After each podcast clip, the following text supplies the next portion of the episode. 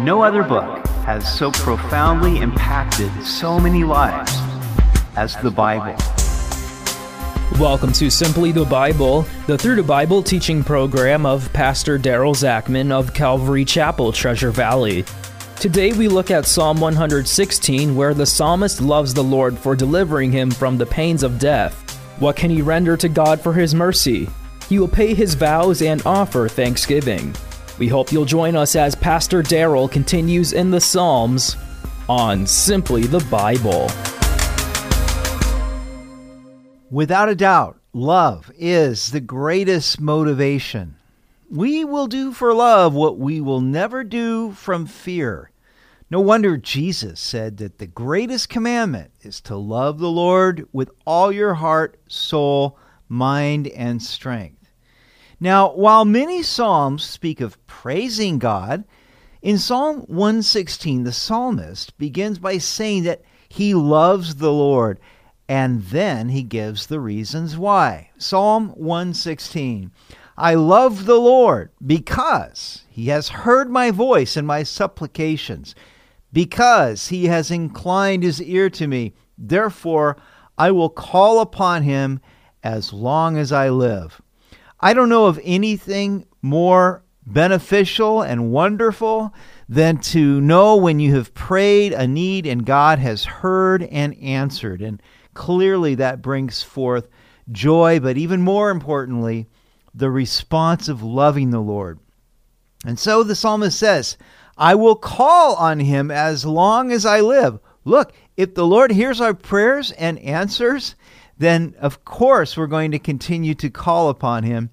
But blessed are we if we can love him even when he doesn't answer our prayers right away, knowing that he still knows what's best.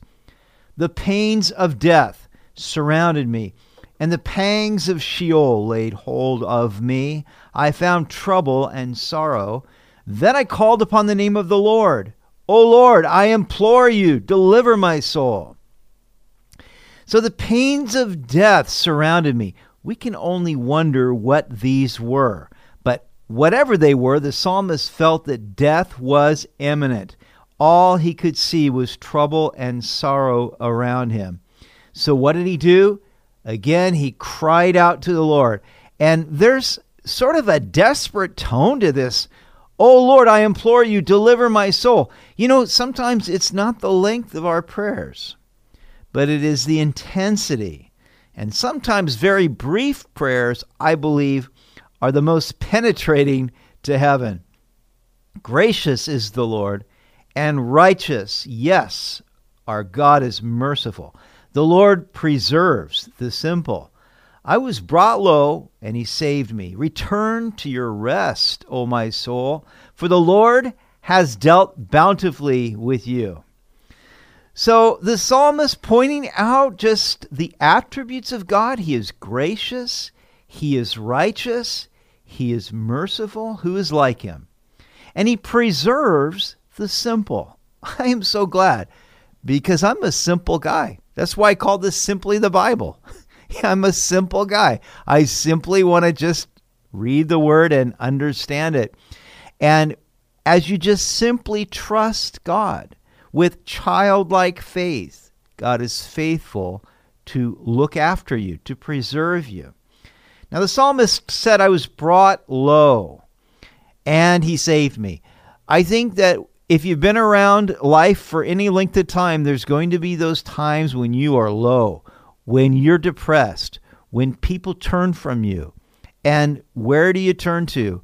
And sometimes you can't even eke out a prayer because you're so low. And yet, he said, The Lord saved me anyway. You know, He saves the simple. You don't have to have it all together. You just need to trust Him, even when you're going through those hard places. For you have delivered my soul from death, my eyes from tears, and my feet from falling. I will walk before the Lord in the land of the living. I believed, therefore I spoke. I am greatly afflicted. I said in my haste, All men are liars. He says, You have delivered my soul from death. and I will walk before the Lord. I think that that is the key to holy living. It's understanding that the Lord is with us, He's by our side. And I love the story of Enoch who walked with the Lord and then the Lord just took him, took him home to his place. And that's what I want to do. I want to just walk before the Lord, always conscious of his nearness. He said, I believed, therefore I spoke. And that's the reason to speak. You have faith, and therefore you speak in that faith, and you speak with confidence and conviction. The apostle Paul quoted this verse in 2 Corinthians 4:13. Now he said, "I am greatly afflicted, and I said in my haste, all men are liars." It's always a dangerous thing to speak out of haste, and especially when you're under affliction, because many times you will say things that are not true and you later regret. Here he came to the conclusion all men are liars. Well, there are many liars in the world for sure, but they're not all liars. What shall I render to the Lord for all his benefits toward me? I will take up the cup of salvation and call upon the name of the Lord.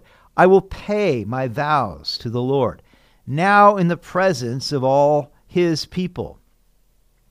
So, when you realize that God has been so gracious, so good to you, He's answered your prayers, the psalmist says, Well, what can I render to Him? What can I give back to the Lord? And he says, I will take up the cup of salvation. I think about when they came to Jesus and said, What must we do to do the works that God requires? And Jesus said, This is the work of God, for you to believe in the one whom he has sent. That is taking up the cup of salvation. It's taking from the Lord the only means of our salvation, which is believing in Jesus Christ. And we can do that because Jesus himself took the cup from the Father, the cup of suffering, to go to the cross in order to give us that salvation. Now, the cup we have is a relatively easy thing to do to drink from the cup of faith in Jesus Christ. He said, I will call upon the name of the Lord. Of course, the Bible tells us that whoever calls on the name of the Lord shall be saved. And I will pay my vows to the Lord. Those things we have promised the Lord, the commitments we have made. If you want to love God, follow through on them. Precious in the sight of the Lord is the death of his saints.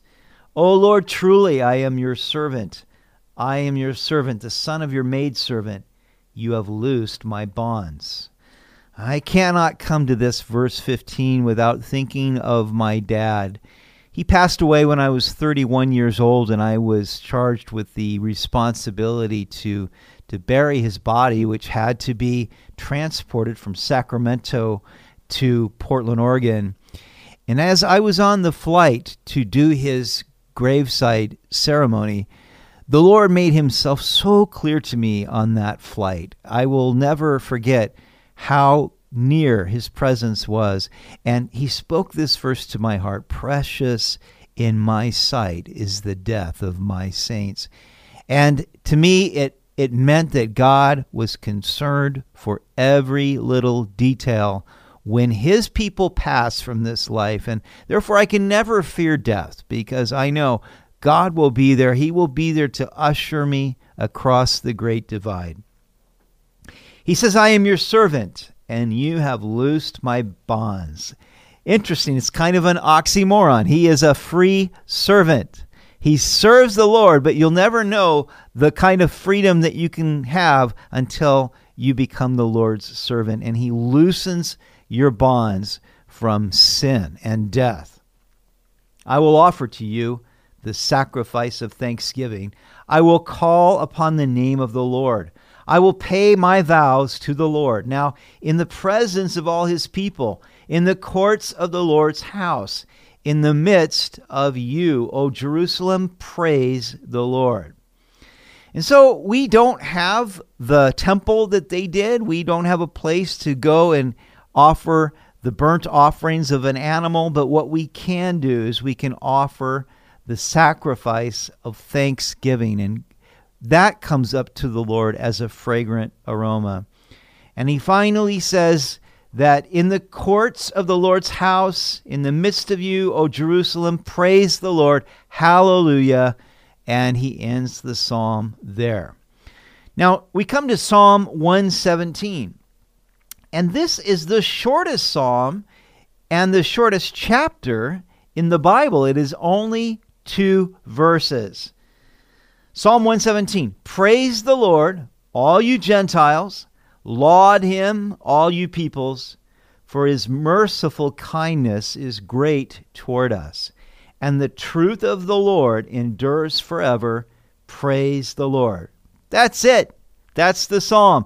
It's interesting because in these two short verses, he packs quite a punch there in bringing the worship of the Lord to the nations, to the Gentiles. And so he calls all of the Gentiles, praise the Lord, you Gentiles. And this is the whole purpose of the church being missional today. It is to bring all of the nations to the place of worshiping God through the Lord Jesus Christ. And the Jews were charged with this. Of course, God told Abraham that he was making his covenant with Abraham, that through him and through his seed, all of the nations would be blessed. We know that Isaiah the prophet spoke of the Messiah coming, who would be a light to the Gentiles. And so here the psalmist is just speaking of this, speaking of the, the mission that the Jews had to bring the light of God to the nations. And so here he, he is saying, Laud him, praise him, worship him, all you peoples, for his merciful kindness is great toward us. This is a solid reason for the nations to give praise to God. All they have to do is look around. It's like what Paul said in his message on Mars Hill that in God we live, we move, we have our being. He is the creator. We see the evidence of Him all around. He is merciful to make the sun shine on us, the rain to fall down on us. He is kind.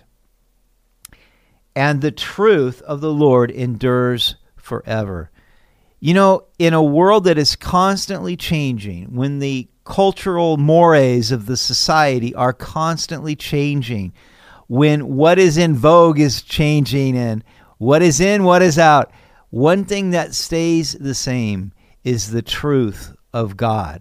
And His truth is absolute truth from generation to generation. And where else can the nations go to find that? Therefore, it is a great call to the nations to praise the Lord. Hallelujah. You've been listening to Simply the Bible, the Through the Bible teaching program of Pastor Daryl Zachman of Calvary Chapel, Treasure Valley. For more information about our church, please visit our website at calvarytv.org. To listen to other episodes, go to 941thevoice.com or check out our podcast on iTunes or Spotify. If you have any questions or comments, please contact us through our website. Tomorrow we'll look at Psalm 118. This is the Hosanna psalm because it was quoted by the people when Christ made his triumphal entry into Jerusalem. The stone the builders rejected has become the chief cornerstone. We hope you'll join us as we continue in the Psalms on Simply the Bible.